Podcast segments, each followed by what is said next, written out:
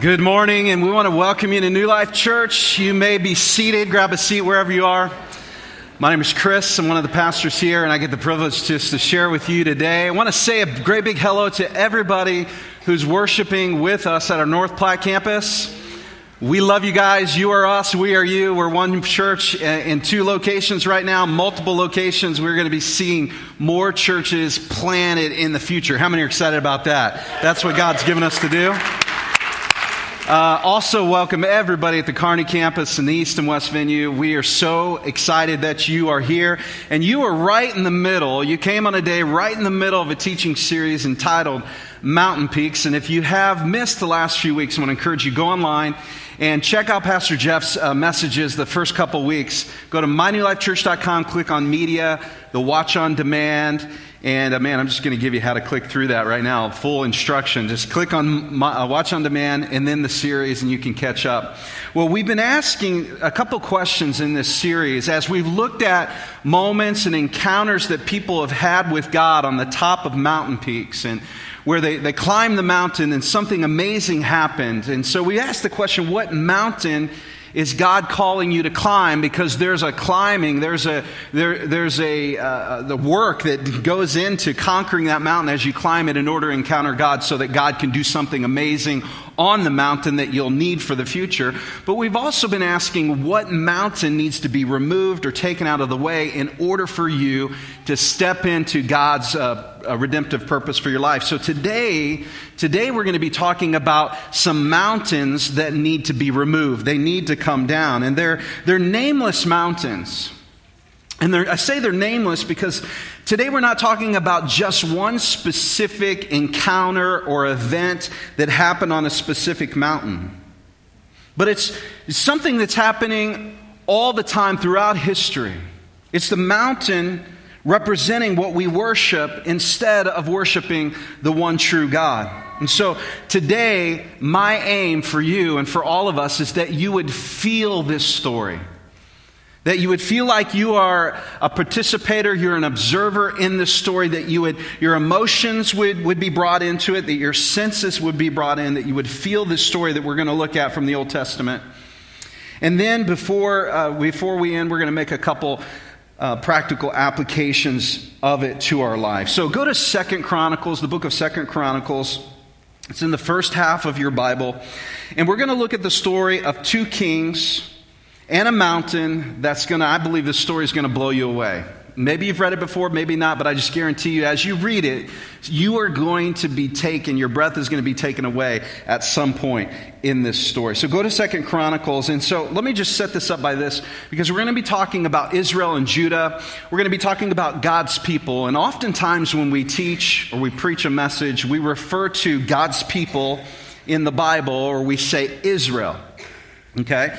So, where we get Israel, we're not always talking about a geographical country when we say Israel. We're talking about a people group, Israel. And we get that from a guy named Israel in the Bible. He was first known as Jacob. Then God changed his name after he wrestled with God, changed his name to Israel.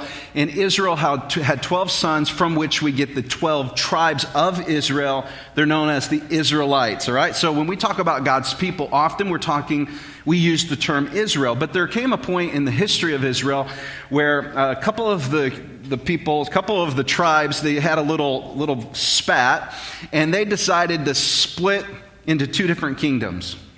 Rehoboam and Jeroboam, they got mad at each other, and so, so one of the kingdoms went south, and one of the kingdoms was set up to the north. The southern kingdom was known as Judah, so that's where Jerusalem is. Um, and so the, the tribes of Judah and Benjamin became a part of Judah. That's the, that's the kingdom we're going to look at today. And then the northern kingdom of Israel, uh, Jeroboam took the other 10 tribes and he went north. Now, both both are separately and together known as Israel. I know it kind of sounds complicated, but we have Israel, the kingdom of Israel, the kingdom of Judah, but they're both separately and individually known as Israel, the Israelites, okay? God's people.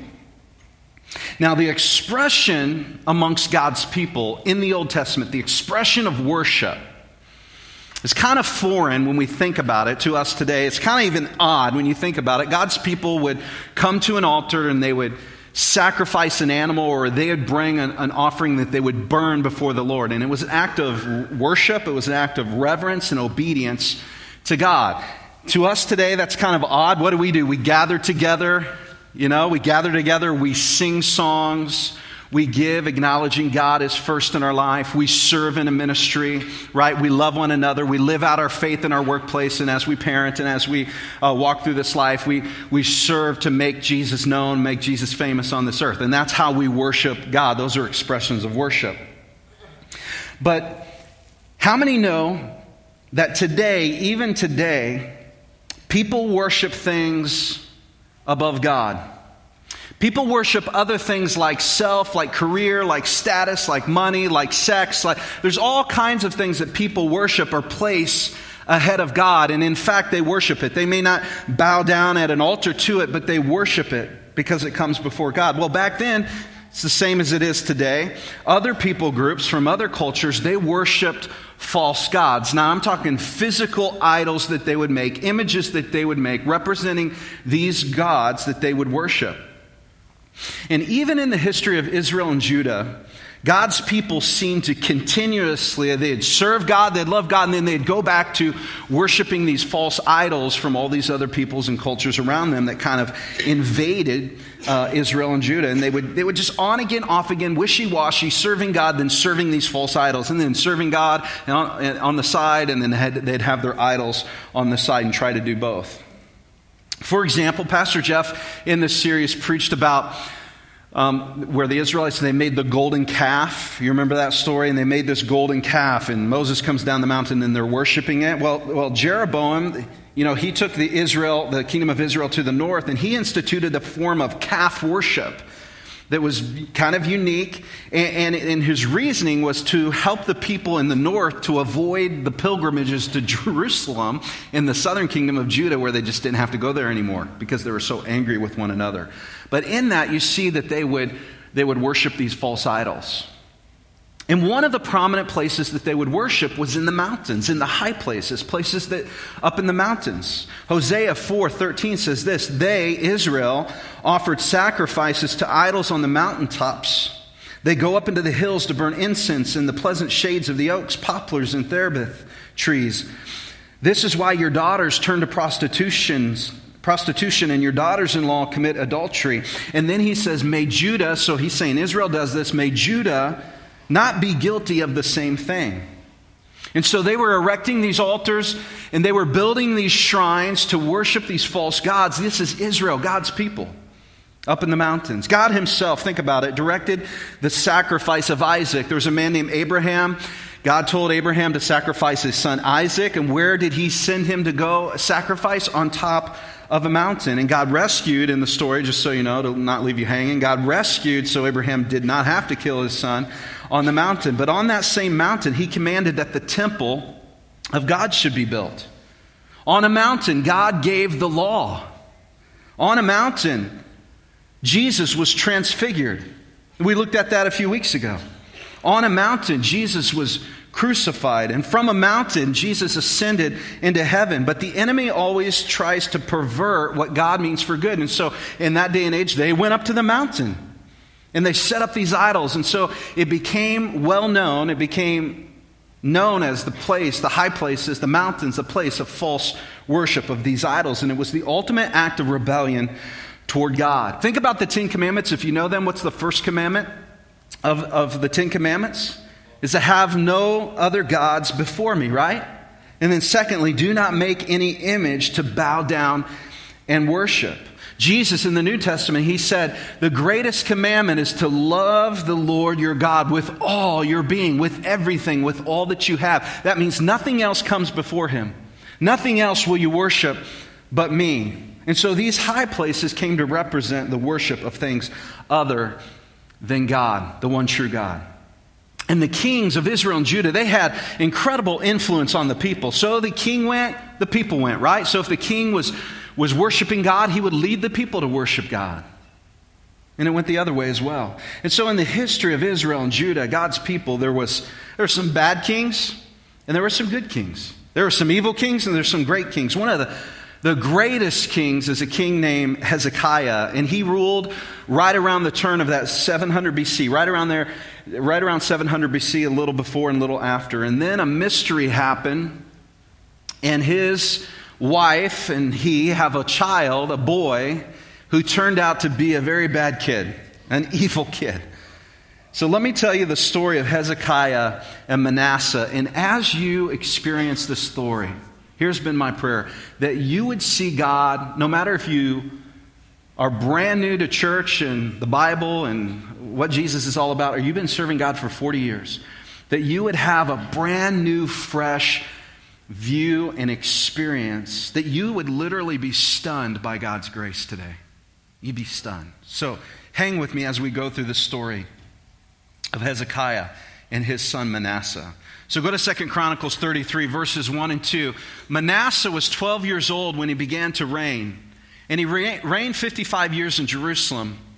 And he did what was evil in the sight of the Lord, according to the abominations of the nations whom the Lord drove out before the people of Israel. Now, that last part is very, very important because one of Israel's previous leaders was a man named Joshua. And Joshua led God's people, the Israelites, into the, the nation, the country of Israel, the land of Israel. And God said that he was, as he did that, that he was using them to drive out this wicked, perverse, sinful people that was in the land the amorites the hittites they were, they were very sinful and attached to their sin was the worship of these false gods. And connected to the worship that they were, they were involved with was every kind of sexual immorality and perversion. I mean it would make us today in our culture we think it's bad today in our culture it would make you um, well, let me just say, I mean, it's something that would just blow your mind if you would understand what they were doing. Children were killed. Parents were offering their children to be killed as a sacrifice in the fire to a god called Molech. And all kinds of sinful, horrible acts were happening at these places, these high places, and even in, in the house of God, this, these places of of worship to these false gods. And Manasseh, his dad, had, his dad Hezekiah had turned everybody back to God, had tore down the high places, tore down all of the idol worship in the mountains, and Hezekiah brings brings it all back. Check out what happens in verse 3. He, this is Manasseh, rebuilt the high places that his father Hezekiah had broken down. His, his father had went up into the mountains because, by the way, Hezekiah's dad was a bad king and he built them. Hezekiah goes up, tears them down, turns the people back to God. And Manasseh undoes it. He goes back up and rebuilds it. And he begins to turn the people, the people of God, to these false idols. If you go on, it says that he built altars to the gods of Baal. And he built Asherah poles. Asherah was the female counterpart to the god Baal. An extreme sexual perversion was attached to the worship of Asherah. And the Bible says that Manasseh, God's king over God's people, he worshiped the stars and served them. Think about that. And in the house of the Lord, here's what he did he built altars to false gods. Verse 6 And he burned his sons as an offering in the valley of the son of Hinnom and used fortune telling and omens and sorcery and dealt with mediums and with necromancers. He did much evil in the sight of the Lord, provoking him to anger. This is what God's king is involved with. He's, he's consulting demonic spirits and witches and omens, and he builds altars in the house of the Lord, the place where God's, God said, My name shall live forever. And he pushed God. He pushed God so hard that God became angry. And guess what the Bible says about God and anger? It says God is slow to anger. But look what he does, found elsewhere in 2 Kings chapter 21. This is the same story of, of this part of his reign. Manasseh also shed so much innocent blood that he filled Jerusalem from end to end, besides the sin that he had caused Judah to commit, so that they did evil in the eyes of the Lord. So he's saying, you know, he, he shed innocent blood aside from leading the people to sin.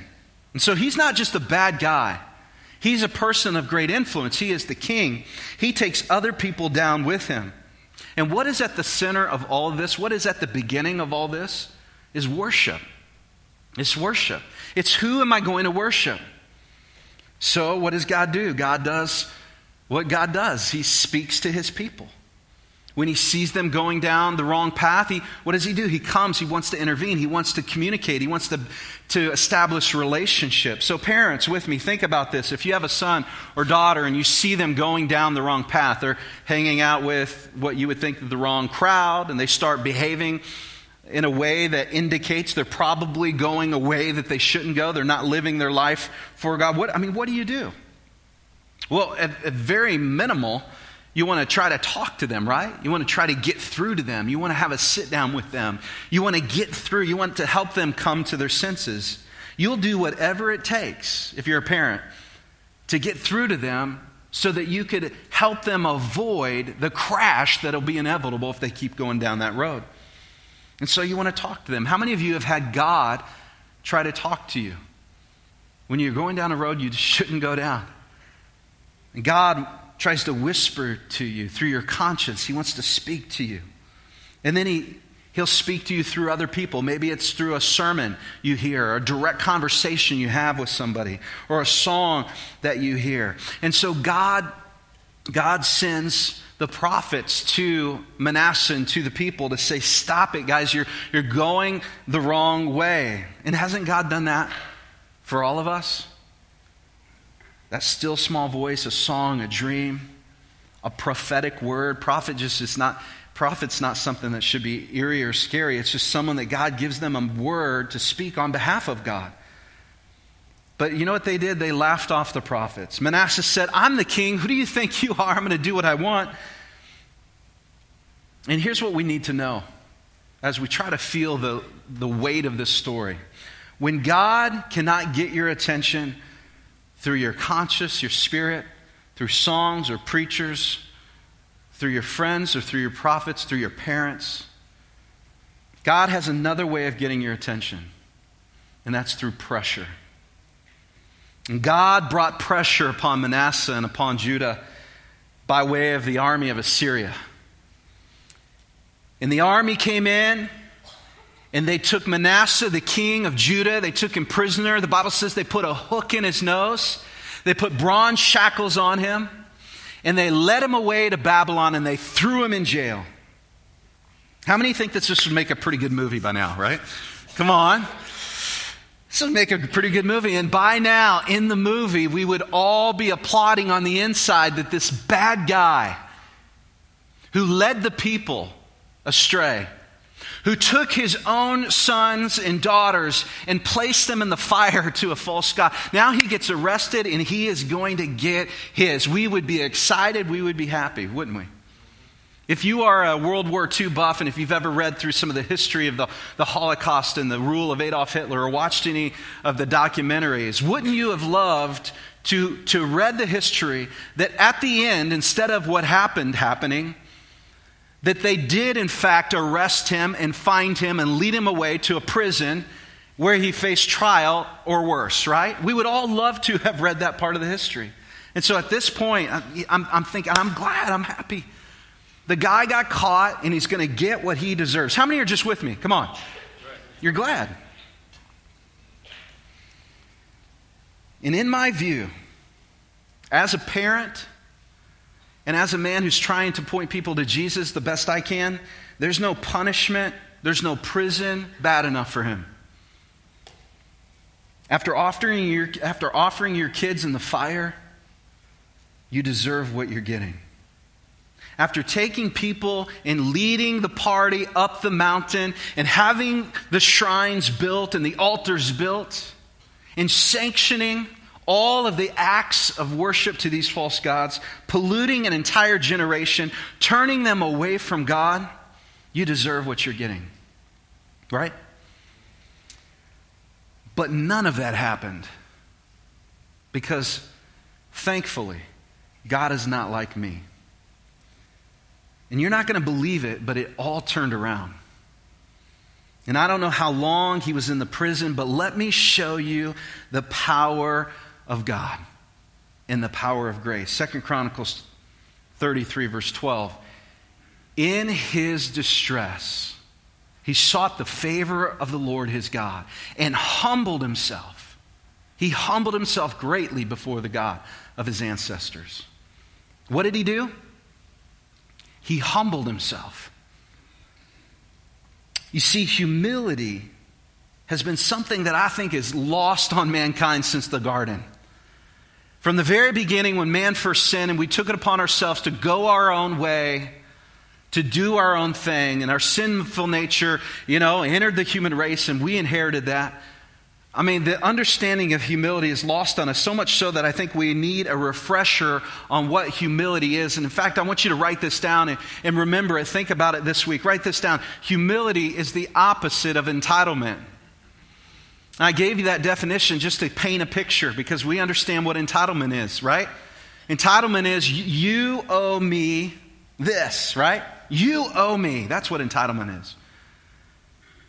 I think most people from my generation and above would say that the generation coming up after us has an entitlement mentality that you the world owes me you owe me but let me just tell you this my generation and older had the same mentality when we were young different generations but my father, who is of uh, some of your generation, will tell you uh, the same thing. We had the same entitlement mentality, expressed a little different, coming out in a little different way. We've matured enough, but guess what? We get better in our own eyes the older we get. You know what I mean?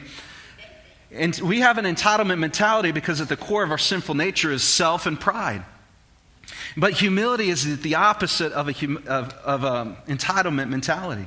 Humility says, You do not owe me anything. And for us today, if you're a Jesus follower, what is humility for us? Humility is recognizing that what I do deserve is death. I deserve death and hell. For my sin, I might not be as bad as this guy. I might not have the influence to take other people down with me like he did, but for my sin, I deserve death. The Bible says the wages of sin is death. And so for us is recognizing I deserve death, but I get grace. Humility is being stunned and being in awe of grace because Jesus went to the cross and he died in our place. We do not have to pay the price for our sin. When we realize that and embrace it, it causes us to not have this entitlement mentality, but to humble ourselves and be with a humble attitude, serve the Lord. Are you with me today? So for us, it's being in awe, in awe of His grace. So in His distress, in His prison, the, by the way, there was no prison dark enough, in my view, for this guy. No prison that smelled enough. No beating that he could get that would be enough. That's just me confessing. In his distress, he humbled himself before God. He humbled himself before God. You see, humility is the opposite of entitlement. But how many like me, you can, you may be feeling un- uncomfortable by my confessions, but how many could just join with me for a moment and you question his change of heart? You know what I'm saying? Because there's been times in my life, especially when I was growing up in my parents' house, and I got caught and I was facing punishment. And what did I do? I threw myself on the mercy of my dad, right? As he was, as he was getting the belt out, because my dad believed in the Bible, and so that's what he did. Uh, I threw myself, spare the rod and spoil the child, that's where there that comes from. I threw myself on, on his mercy. I humbled myself. I got low. And it happened in a moment, right? And so I, so I sometimes question when I read this. Is he sincere, right? But watch this something different here. He stopped making excuses. He owned up to everything and he got low before God. You know, one of the reasons we have altars, we say altars for the hungry, because I believe there's something powerful at times, it's not formulaic, but at times, when we get into a posture of getting low before God. Whether it's kneeling or lying before a holy God. There's something that happens when we humble ourselves and we prostrate ourselves and we kneel before a holy God. See, humility is the opposite of entitlement. Entitlement stands up and stands straight and says, God, you give me what I deserve. But humility gets low. And he got low. He says, I don't deserve to be heard now, but I humble myself before you. Humility is the opposite of entitlement. And when you do that with God, God is so different than me. Everything changes. Check it out. Verse 13. God was moved by his entreaty and heard his plea. And watch this. And brought him again to Jerusalem, into his kingdom. And this is so very important because this is what God was after all along. Then Manasseh knew that the Lord was God. Can you believe it? God heard him. God was pleased. And in a moment, God turned it around. And how did it happen? Because he humbled himself. Write this down. Humility, humility moves the heart and hand of God. When we truly humble ourselves before God, and humility comes out, it moves the heart and hand of God. Now, humbling yourself is the behavior, it's the getting low, it's the, it's the expression, it's the words, it's, it's the moment. And it's a good thing to humble yourself. But it just happens in a moment, right? I can humble myself in response to overwhelming pressure in order to get out of a situation from authority in my life. But humility is something that's the character value. It's the inner clothing that we wear and, and, our innermost being. Humility is that character value that we should be after, that God is looking for in us. God is looking for real humility. And when He sees it, guess what? Humility moves the hand and the heart of God. So God heard him. God saw him. He saw humility. He saw a man humbling himself before a holy God. And God brings him back, gives him back his throne, his influence, his authority. And it says, Then Manasseh knew that the Lord was God. That means so much more than I have time to expound on right now. But there was a revelation that began to be lived out in his life, and God restored everything to Manasseh. Is it fair? Was that fair? No. Is it merciful? Yes. See, humility moves the heart and the hand of God. And one more time, humor me because if I was there, I might say, God, are you sure? Do you remember what he did? I mean, bloodshed in Jerusalem from end to end, as high as the, the horse's bridle. God, do you remember him sacrificing his kids? God, do you remember him walking the people up the mountain in worship of false gods? God, are you sure? He doesn't deserve your grace. God would say, maybe, I know, but he humbled himself. The Bible says everyone who exalts himself will be humbled, but he who humbles himself will be exalted. Humility moves the heart and the hand of God. But let's be logical. How can saying one prayer make everything change? Well, here's how we know how serious Manasseh was because it was not just jailhouse religion that he got. Second Chronicles 33 15. He took away the foreign gods and the idol from the house of the Lord and all the altars that he had built on the mountain of the house of the Lord and in Jerusalem, and he threw them outside of the city. That's how serious he was. It wasn't just a confession to get out of jail. How many have done that before? Not to get out of jail, maybe. You don't have to confess that. But to get out of trouble. Yeah, I confess because why? I got caught. No, this was real. And that brings us to our final kind of practical application. Humility leads to true repentance. We really need to understand this. Humility leads to true repentance. Repentance is not confession. Repentance is a change of mind and direction. As I was going this way, leading other people up the mountain to worship the false gods, repentance says, I'm going up the mountain to tear them, tear them all down. He truly repented. Humility leads you to climb the mountain in your lives, whatever they may be, and to destroy the shrines and the altars and the things that take your affections from where they belong, and that is on God alone. So Manasseh, he goes up the mountain, he tears it all down.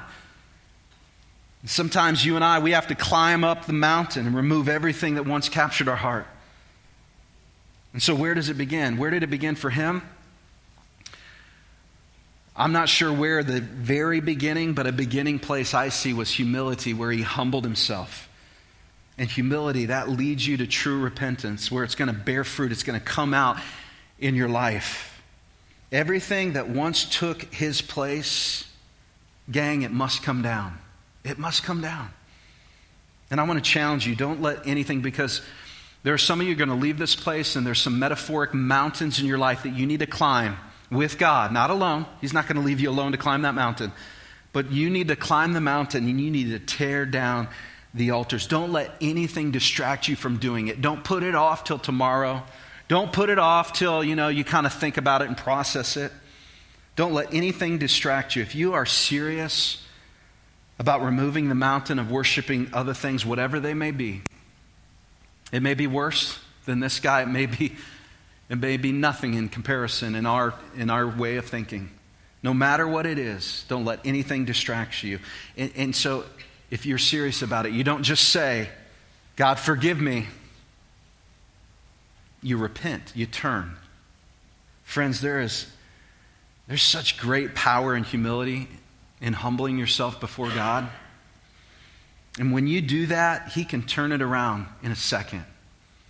He can turn it around in a moment and he will restore to you what you lost in your rebellion, your season of rebellion. He may not do it in the same way, in the same expression as we read here in the Old Testament, but God will restore to you what you lost in your rebellion. He does things that are not logical. My logic says this let the guy burn, right? That's my logic. Don't do it, God. Don't have grace. But I can't say that, can I? And a lot of what I've been sharing with you is a little bit for shock. But all of us have that, don't we? I can't say that. I can't say let them burn because then where would I be? Where would I be? See, God loves you. God loves us too much not to deal with us about our mountains that represent things that come before Him. And God wants to get your attention if you have mountains like this. And he's going to use revelation or he's going to use pressure. Can I just encourage you to choose revelation today? Maybe though you're walking through pressure right now, can you, can you recognize it for what it is? God's trying to get your attention. Can you humble yourself before a holy God and respond to what he's trying to do? He's trying to speak to you about the mountains that are going to take you down. Parents, they're not going to just take you down, they may take your kids down as well. Humble yourself before God. Climb the mountain and tear down the altars. Tear them down. Tear them down. Are there altars of your life? Are there mountains in your life? What needs to be torn down? The, the altars, they're like cancer cells. They're going to infect you. What needs to be torn down? And all you have to do, all you have to do is today, before you leave this place, humble yourself before God.